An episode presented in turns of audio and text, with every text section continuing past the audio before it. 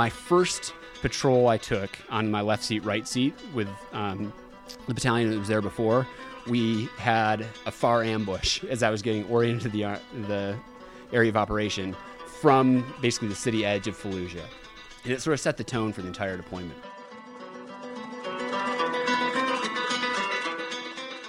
And simultaneously, I start doing my sweeps, and it just happened. One of my lance corporals right right next to me, and he's like, "Sir, look at this," and it's halfway buried candy cane striped wire that we're standing right on top. I'm like, get away now, right? You know, because I, we're basically stand. We know we're standing on an IED.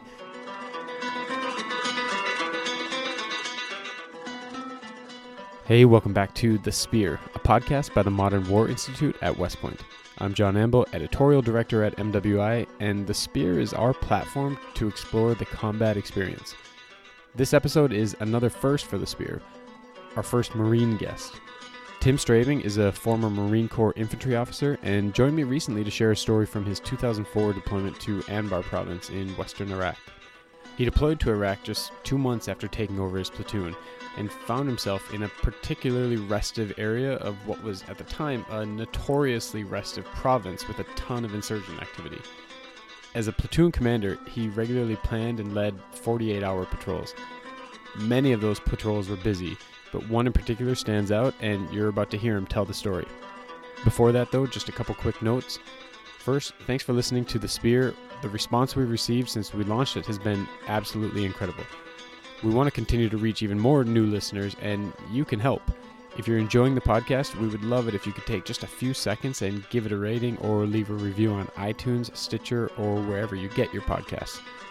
And second, as always, what you're about to hear are the views of the participants and don't represent the position of West Point, the Army, or the U.S. government. All right, I hope you enjoy our first story from the U.S. Marine Corps.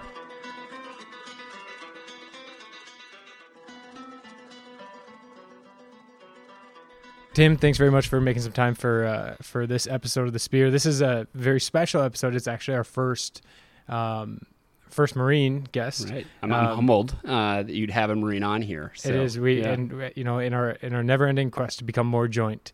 Uh, we're we're happy to have you here. So you're going to share a story uh, today from 2004, and I guess before we kind of get into it, I wonder if you can just talk a little bit about when it was, where you were, um, kind of provide some context. Absolutely. So I was a, a platoon commander, uh, a Marine uh, battalion I was a part of was 3rd Battalion, 1st Marines, uh, based out of Camp Pendleton, California.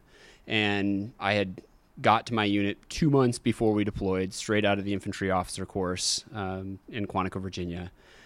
Basically, met my platoon, did two training missions um, with them, and then deployed to uh, Anbar province of Iraq, so west of Baghdad. Uh, and at that point, uh, it was June of 2004. So um, where we were, our area of operation for my battalion and my company specifically was just east of Fallujah. Uh, so kind of between Baghdad and Fallujah. About how far from Fallujah? Uh, the edge of our AO would, would have been just like a mile uh, from Fallujah. But what happened in April of 2004, big offensive um, in Fallujah. And at the to basically get the stalemate accomplished, the Iraqi government sort of came in and said, hey, we're going to lose all of Anbar province. We're going to lose all the Sunnis if, if basically the Marines continue the urban battle in Fallujah. So, so the Marines pulled out, and the deal was that they were going to give it back to this, kind of the tribal elders to the city. And so the city was essentially a safe haven for insurgents. And we knew it had to be dealt with, but there was politics in Iraq, there was politics in the United States, it was election year, there's a lot going on around it. And so when we deployed in that place, we knew it was almost like we were waiting for the word go to kind of finish that mission in Fallujah because we knew we couldn't let Fallujah stay essentially under insurgent control. So we were skirmishing. You know, my first patrol I took on my left seat, right seat with um, the battalion that was there before, we had a far ambush as I was getting oriented to the uh, the area of operation from basically the city edge of Fallujah, and it sort of set the tone for the entire deployment because you almost didn't do a patrol where you didn't either experience an IED or it was it was very very active in terms of the insurgency probing car bombs you know kind of the, the whole gamut um, it was a very active time uh, that summer So you got into country after Fallujah one. Um, yes. You know, you didn't have you, you couldn't predict the future, but there was a sense that Fallujah 2 was going to be coming. Yes. Um, but in the meantime, there's still a lot going on in these areas kind of surrounding Fallujah Mhm. where you're at. So what's a what does a typical day look like? So a typical day um, when we first got there was a series of patrols from my. Co- it was a company-sized firm base that we had a school building uh, that we operated out from, and you know it's a combination of interacting with the local populace, meeting with different officials, checking in with the, with the Iraqi police department at that time, um, and then essentially seeing if there's uh, any weapons caches. We do um, IED sweeps on, on various roads in the AO, that kind of thing. It's it's June in Iraq, so we're adjusting to 105, 107 degree temps and just kind of getting our feet under us. And it quickly, you know, within three weeks of being on the ground, uh, my platoon suffered a really nasty IED attack in vehicles uh, that badly uh, injured my strongest squad leader, my third squad leader, uh, and, and two other Marines. And then about a week and a half after that, there was a massive car bomb VBID in the sort of marketplace. So it, you know, the local population certainly did not have any control what was going on with the insurgency uh, and coming in. And you know, we're trying to build those alliances, but it was hard. So we sh- really shifted after about a month being on the ground and feeling like we were just taking shot after shot to a much more agile and mobile kind of mode of, of operating. So what we got to do as a platoon commander was 48 hour duration patrols Wow. where I could, in consultation with company commander, detail out what I was going to do for 48 hours out of five vehicles and basically not even come back. We, we, we ran out of battalion, which was in a, you know, a little bit further south. And so much less predictable to the enemy in terms of where we were going to be when and that kind of thing. And as a platoon commander, it was like, you know, it was the best because I didn't have to constantly check in uh, with higher command and I had more or less free autonomy to, to run my platoon. It was great. So you know, after after we talk about um, the story you're going to share, I want I I do want to come back to that autonomy and you know the freedom that that gives, but also as a new lieutenant, um, Sure. kind of you know that's a little bit scary sometimes. So uh, we'll come back to that. But um, you said you're moving around a lot. You're very mobile. So presumably you're rolling around in Humvees. Yep. Um, from the initial invasion when we went in, mainly soft skin Humvees, you saw this Yes. sort of um, evolution until you know my first deployment was in 2008 and i mean everything was up armored, heavily yeah. up armored what were the what were the vehicles like that you were rolling Uh, that's, a, that's a great question. Uh, it always reminds me of when Secretary Rumsfeld had that interaction. I think it was down in Kuwait or something, and you know, uh, a young soldier raised his hands and "You know, Mr. Secretary, what are you going to do about uh, all these issues with not having enough armor and protection against the I- IEDs?" He just comes back and you know, some son, sometimes you got to fight with Yeah. with the army that you're given, not the one that you yeah. want. Uh, and we were fighting with the vehicles that we were given, not the ones we wanted. So these were formerly just thin-skinned Humvees, but we knew enough about the IED threat that we they had like kind of the saloon add-on doors in the front, Yep. and then it was just kind of like an armor box kind of around the back. But the thing is, no Marine wants to ride around in an armor box. All my Marines are pulling security out of it. So whenever we had an IED attack, shrapnel, you know, you're better off higher up um, in terms of how the blast goes. But certainly those saloon doors, like the squad leader who, who I was describing got injured, he was sitting in the A driver seat, the passenger seat of a Humvee with a saloon door. If he would have had an enclosed armor door, you know, he doesn't get shrapnel in the side of his head from from an IED. So, you know, looking back on it, it definitely is frustrating yeah at the time, you know, you've got your mission and you just you're working as hard as you can to accomplish that mission. well Yeah. so story you're gonna you're gonna you're gonna kind of tell us is was this on one of these 48 hour Exactly. planned patrols Yeah. okay Yeah. so so can you walk us through that what happened So we had kicked off, you know, like zero six that morning. Uh, had had this big plan for the day. Of we were going to go meet a couple sort of village officials and do kind of just some um, knock and talk with with locals and that type of thing. And so we're going through this town of Karma, and it was pretty routine. Where if you come to a bridge or a place where you thought an IED might be, uh, it was much better to dismount to basically check out that scene. And so we had done that fairly routinely on this small bridge leading into the southern part of the town. so what does that mean when you dismount how many people do you have in a humvee how many get off and Sure. Um, so we would have kind of two fire teams kind of per Humvee probably. So you're, even squads aren't completely together. They're kind of in two vehicles, that type of thing.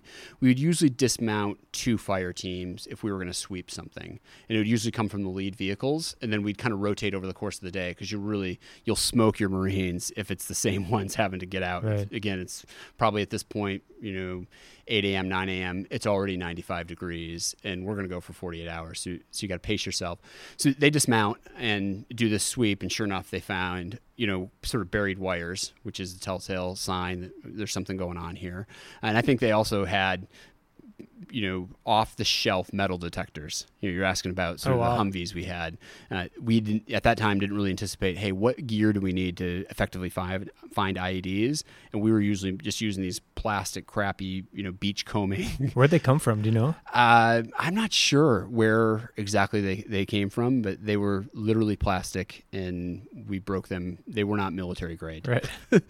And so th- in this case, it wasn't the metal detector; it was just visual seeing these these wires. And so we quickly went into our SOP for that, formed a cordon around it, and then had to wait probably an hour and a half before the EOD squad that's servicing the entire couple battalions AOs to go defuse these things, which actually the Marines kind of like because it was like, okay, now you get a little bit of a break because you get to sort of wait for EOD to come out and that kind of thing. So they send their robot. The robot does its video thing. Yes, confirms it, and then they actually use the robot to drop on uh, some C4, blow it in place, and then do the sort of site analysis, which is always interesting to see. Okay, what kind of round? You know, a lot of times it was either daisy chain, so you could have multiple sites, or there'd be multiple rounds sort of tied together in, in one spot. That one, if my memory serves me, was just in one spot, but it had two rounds. So it wasn't a big one. I think it was probably, you know, maybe one 155 round and, and maybe like an 80 millimeter mortar that they had sort of tied into the ID. But so it's always a good when you start a 48 hour patrol with a win like that. So we, we had some confidence going into it.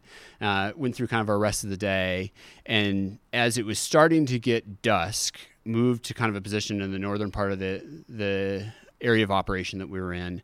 And I had scheduled and knew ahead of time from the air officer of our battalion that we are going to have two uh, Marine F-18s on on station essentially, and our, our battalion would control them and then push them out to companies. And and uh, my company was going to push it to me for about a half hour, so not a lot of time. And I felt pretty comfortable just based on sort of the Marine training I'd had, talking to pilots and, and that kind of thing. They're you know much less formal than grunt speak certainly, and have their own lingo. And I saw it as an opportunity to have my squad leaders interact directly with these pilots and control them uh, from our radio, our platoon radios, and walk them through areas that uh, were of interest for them to see within our uh, area of operation. So they did that. Each squad leader got about 10 minutes talking to the pilots, you know, scanning various routes, uh, places where, where they think they might find sus- suspicious activity, those type of things. And so that kind of ends fairly uneventfully. And I'm in the process of moving to the next piece of this sort of you know 48 hour duration patrol mission, which was to take a, a four man team and embed them for the rest of the night on a, a site that had overwatch of, of a place where a couple IEDs had been in placed uh, previously to try to catch uh, IED in places in the act. So I get my, my platoon up, five vehicles, we're getting ready to move out. Um, my radio operator at the time uh, says to me, Sir, do you mind if I uh, stay on the frequency of the pilots uh, because I'm just sort of interested to hear, you know, what what else they're going to be looking at, that kind of thing. Will you monitor the, the company net? Like, no big deal, easy. Uh, he, he can do that. I'll do that in the car, in the vehicle, and uh, so that's what we do. And we get about five minutes into the movement, uh, and I hear my radio operator's like, "Sir, hey, you got to flip to the air frequency. The pilots are seeing some really interesting things. I'm like, oh, okay. Let's check it out. So I start listening, and it becomes clear as the pilots are describing what they see is, you know, they're on thermals at this point. It's dark. And in their thermal imaging, they're seeing kind of these two or three suspicious actors on the side of a road, in the main road in our AO, go out to the road when there's no cars coming. Looks like they're digging or messing with the side of the road. And as soon as like headlights come, then they run off kind of down into the ditch. And, and they saw it happen a couple of times. And so my interest is piqued at this point. So when you're listening in on on on the pilots, who are they? Are they? Are you just listening to a conversation between the two of them as they're watching this? Are they reporting it back to somebody? They're reporting, they're on at that point with our battalion air officer. Okay. So it's at the battalion level. Uh-huh. And I'm, because I had the frequencies from controlling them, we're basically flies on the wall at this point Okay. of what's kind of developing. I will say, and this is no offense to pilots, I had been on a QRF mission, a quick reaction force mission out of my company's headquarters about a week before, where pilots were convinced they saw ammunition getting passed from one trunk to another in our like village kind of square area and I dispatched I went out there with the squad as fast as we possibly could you know thinking we're we're going to catch it in the in the middle of it and they're transferring ice from, from one vehicle and that you know the ice was definitely you know I guess it was sort of weapon shape a little bit but it, it was popping on their thermals. I kind of had that in the back of my mind like you know this this could be something but it also could be nothing and in trying to sort of balance between those Yeah. a little bit um, because they're at what I don't know maybe ten thousand feet Yeah, and they're least, just seeing yeah. what the, they're seeing on their thermals but it was intriguing enough to me that I quickly plotted the point where it was, saw that I could get there probably within 10 minutes. And now I'm listening on the battalion frequency, them talking to my company to figure out they're going to send a QRF from battalion or they going to send a, you know, is my company going to dispatch it? And then I just went straight to my company commander and said, you know, sir, I'm about 10 minutes out.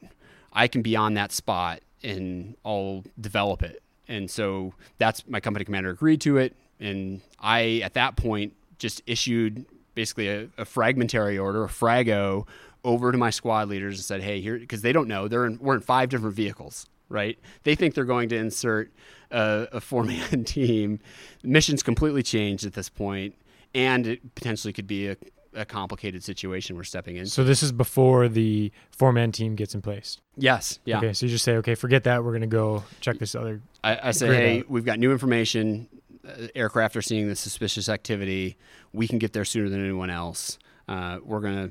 We'll, we'll still implant that team. Uh, we'll in place that team when the time comes. But right now, we're going to focus on seeing, you know, a developing situation that that could be IED emplacement. So is this then? You've plotted the grid. Um, you see, it's you know can't be more than a couple kilometers away.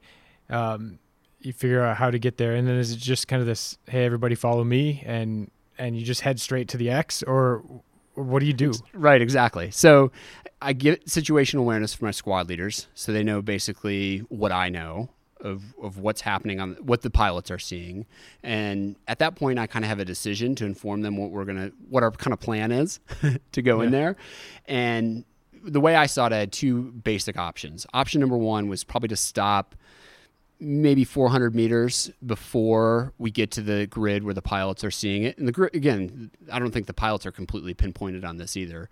Um, so that's that's option one, and then be able to develop the situation from there.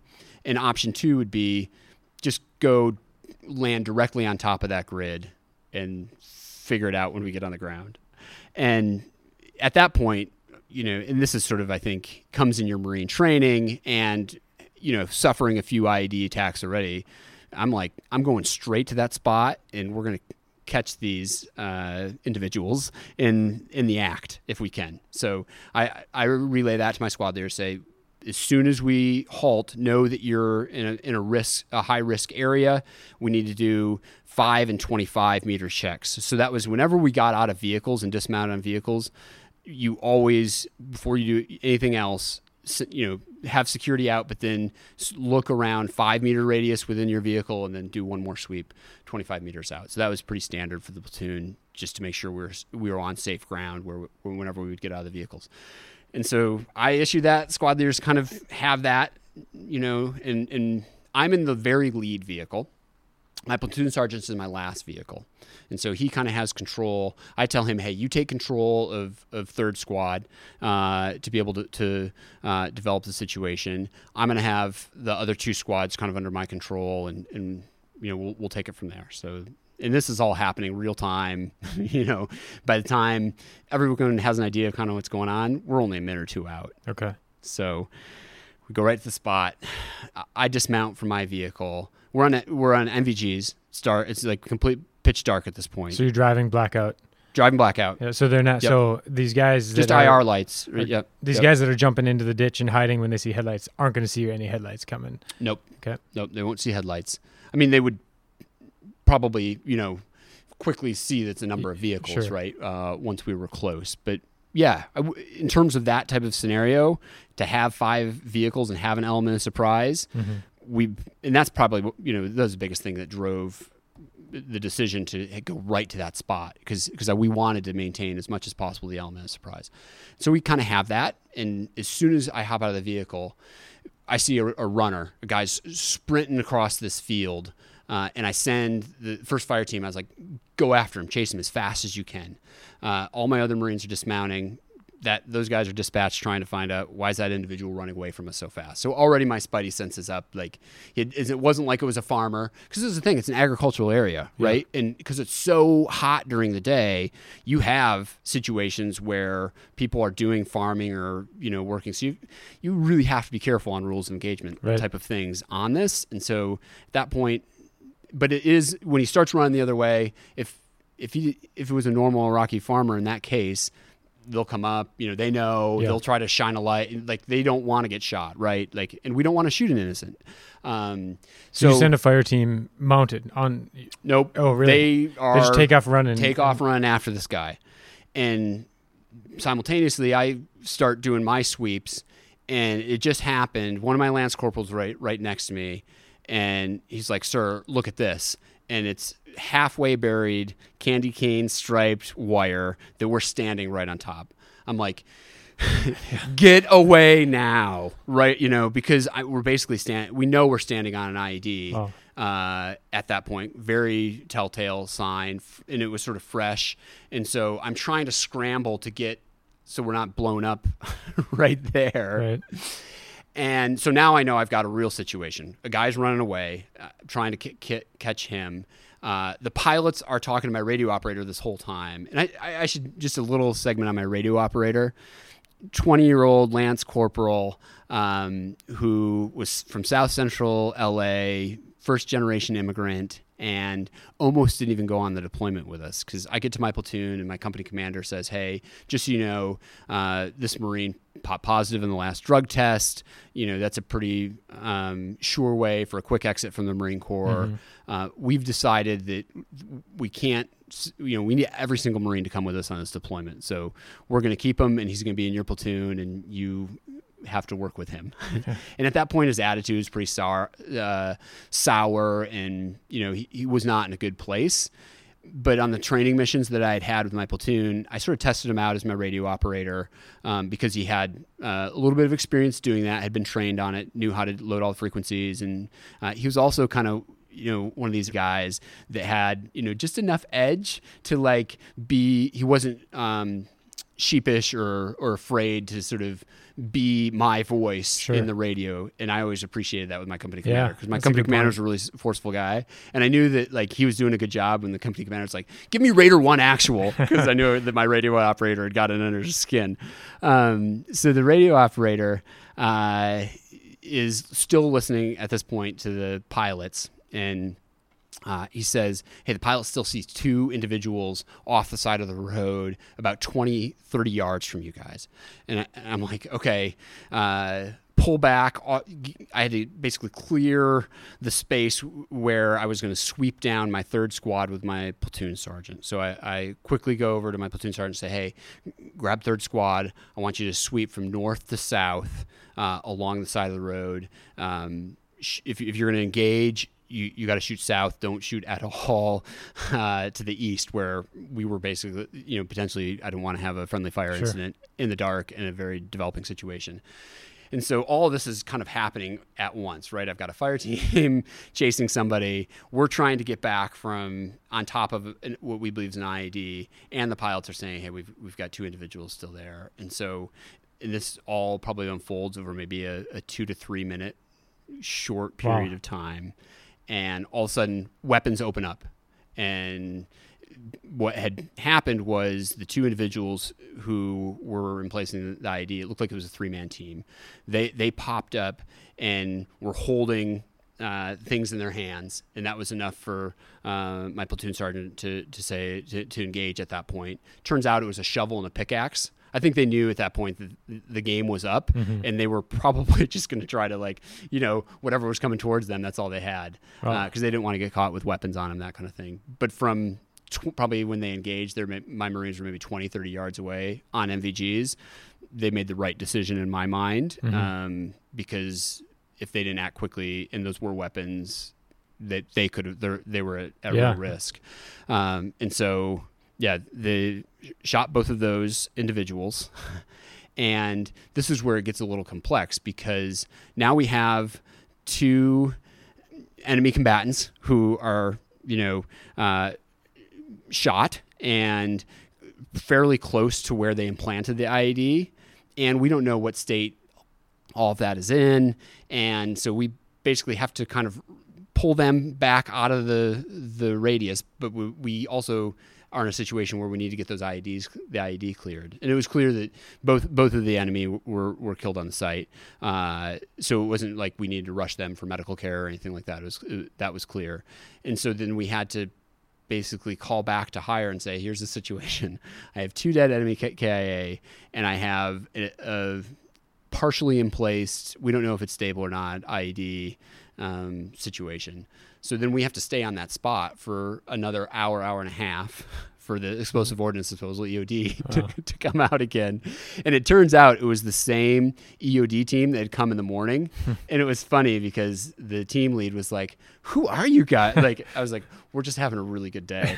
uh, and it turns out that they must have been working on that emplacement for a while because it was one of those daisy chains where they had three separate Wow. uh, spots that was daisy and so they were they were probably 15 20 minutes away from being complete. Wow. and if we you know timing would have been different that could have been blown on us that night potentially um, or uh, on a patrol the next day kind of thing. But it, in the end you know we had plenty of really bad days uh, over the course of my seven month deployment um, and we ended up going into Fallujah which was uh, very intense uh, as a platoon commander and to be in that urban fight. But that sort of sequence of that day was like the best day we had on the entire deployment operationally because just we'd been in country enough, we were hitting on all cylinders, and sometimes you know by the way that events develop, sometimes really positive good things can happen.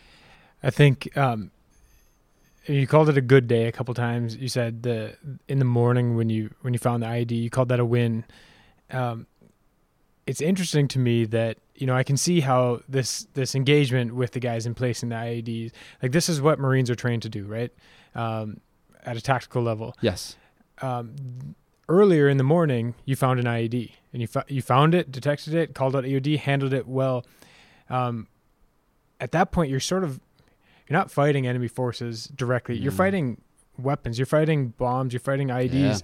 Um, is that is that tough? That is it is that a, I mean, does it does it have any impact on sort of morale that you know you've got a highly trained platoon of U.S. Marines that are capable of engaging any enemy force they're going to meet on the battlefield, and yet you find yourself sometimes just having to drive really slowly, dismount guys to go with these metal detectors, Absolutely. and yeah, that's that's definitely a win. But is it is it does it impact morale? Does it does it make it harder to not want, or does it make guys want to just get out and get in a fight? Absolutely. I mean, it's a real leadership challenge. Yeah, right? So you've got to keep your Marines motivated to do what's largely kind of defensive and preventative actions.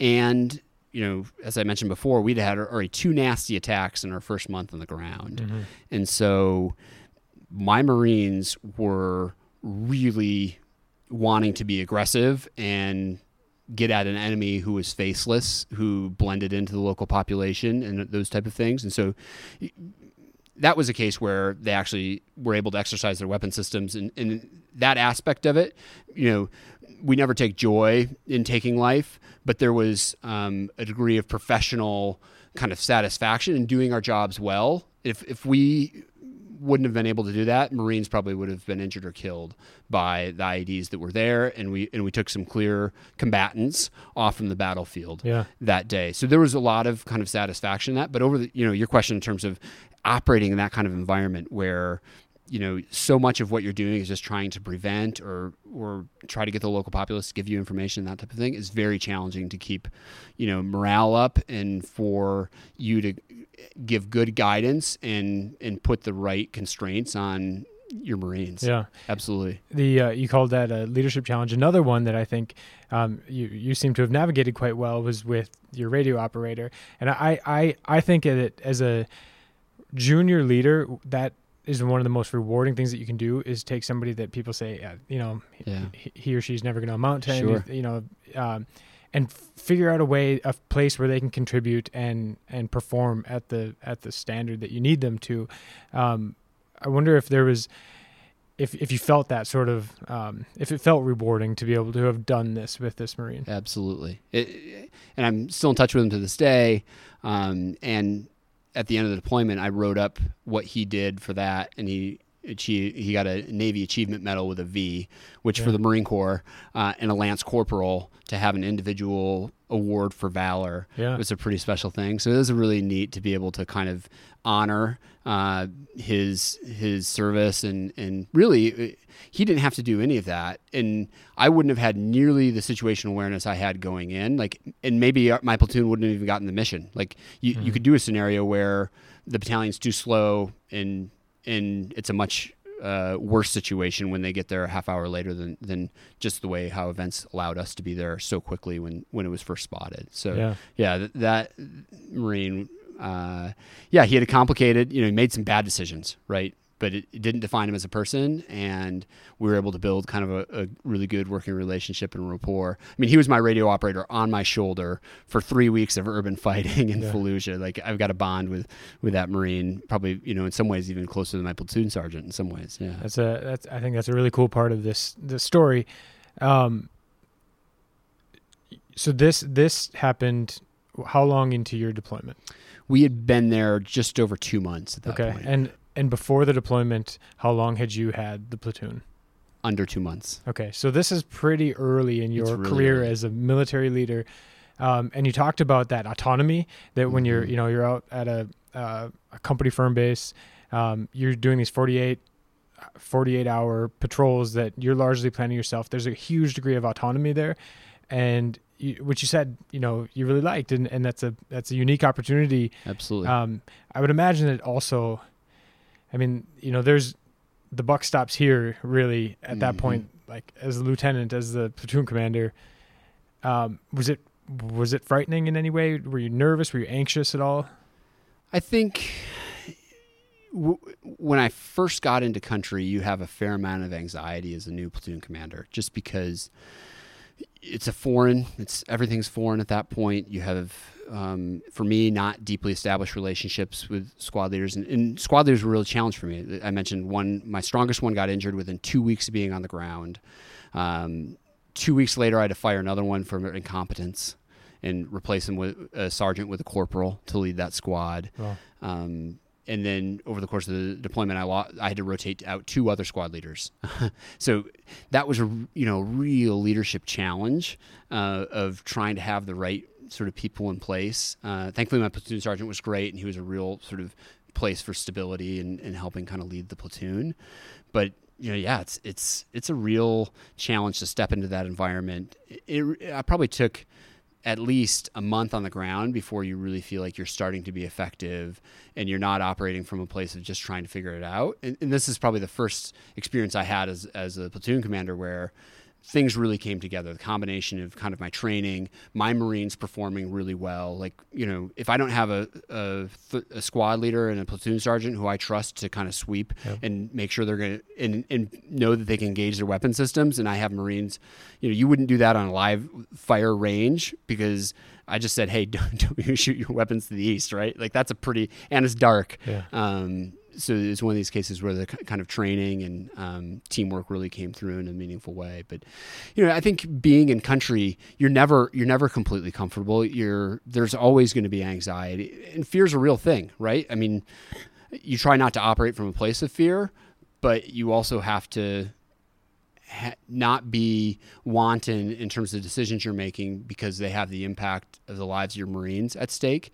And frankly, I felt a, a, deep amount of responsibility for innocent Iraqi civilians who were caught in the crossfire of a really nasty conflict, and felt responsibility to them mm-hmm. in ensuring that insurgents weren't gonna gonna damage or, or physically harm them, and that my Marines weren't going to do that either. And that's that's a tough place. Uh, it's a tough place to operate. A very tough place. I want to ask you kind of um, one last question. Uh, I guess maybe about culture. Mhm, Um, sure. You were a platoon commander in the army. You would have been a platoon leader. There are also some other differences. You've got you know bigger squads, and you only have three squads and instead of four. Yep. Um, but three fire teams instead of two per Exactly. squad. Exactly. Um, w- w- what explains the differences? Especially you know what you know, what makes you a commander of a platoon as, opposed to a platoon leader. Yeah, I think it's a real kind of philosophical difference between kind of the Army and the Marine Corps on this. So, like the Marine Corps infantry perspective is that as that lieutenant, you are commanding that platoon. That it you can operate fairly. It's back what we were talking about before. A, a great degree of autonomy. Uh, the Marine Corps, you know, I, I think the Army concept of this is kind of mission command, right? So there's been a lot of mission command things going on. The Marine Corps talks about mission type orders, and so at the company commander level, but also at the platoon commander level, you're kind of culturally uh, ingrained to give mission type orders. So, talk about uh, end state and intent when you give orders, but allow subordinate leaders to carry that out however the best means they see fit. And so, as a platoon commander, those are the type of orders that I gave to squad leaders. So, in, in a lot of cases, uh, you know, I would, as a platoon commander, give squad leaders lots of responsibility, and that's just sort of part of, I think, Marine infantry culture is that they, the Marine Corps, I think, really understands that the the Marine Corps infantry is around a Marine rifleman, and that is the DNA and the core, and that's where those those split second decisions to make are made to engage or not to engage, and there's a real kind of ethos of trying to decentralize um, command and, and decision making, and so the Marine Corps philosophically says it's just not a, co- a company commander, but these are also platoon commanders, and we want to invest that in our lieutenants, and, and the Marine Corps spends a, a lot of time training lieutenants. I, I had um, 10 months of training in Quantico before I took my platoon. I had six months of the, of the basic officer course, which every single Marine Corps officer goes through, and you you come out of that as a provisional rifle platoon commander. So if you're going to go down to Pensacola and learn to fly jets, you're going to you know uh, suck it up in the woods for six months in Quantico to understand kind of the ethos of a Marine rifleman and what it takes to be a Marine rifle platoon commander, no matter what your military occupational specialty is going to be. And then on the infantry side, so you do that for six months, and then you go through uh, basically a 12 week infantry officer course in Quantico after that, which is you know another level in terms of, of uh, how demanding and grueling it is, but also the type of training you get to professionalize as an infantry officer. So when you get at the other end of that, yeah, the opportunity to be a platoon commander is something that um, every every Marine infantry officer takes a great deal of, of pride in. That's really interesting. Um, well, Tim, thanks very much for for making time. I, I think we're gonna have to try to get more Marines on the show because this has been a great story and and I think a lot to unpack from it. So thank you, Humbled to be here and uh, really appreciate the work you guys are doing with this, the Spear series. It's great. thank you.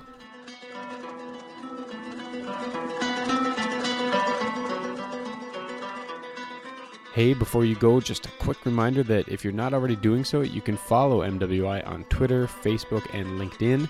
It's a great way to stay up to date on what we're doing so you don't miss any of the new articles, podcasts, and research we're publishing every day. Thanks again for listening.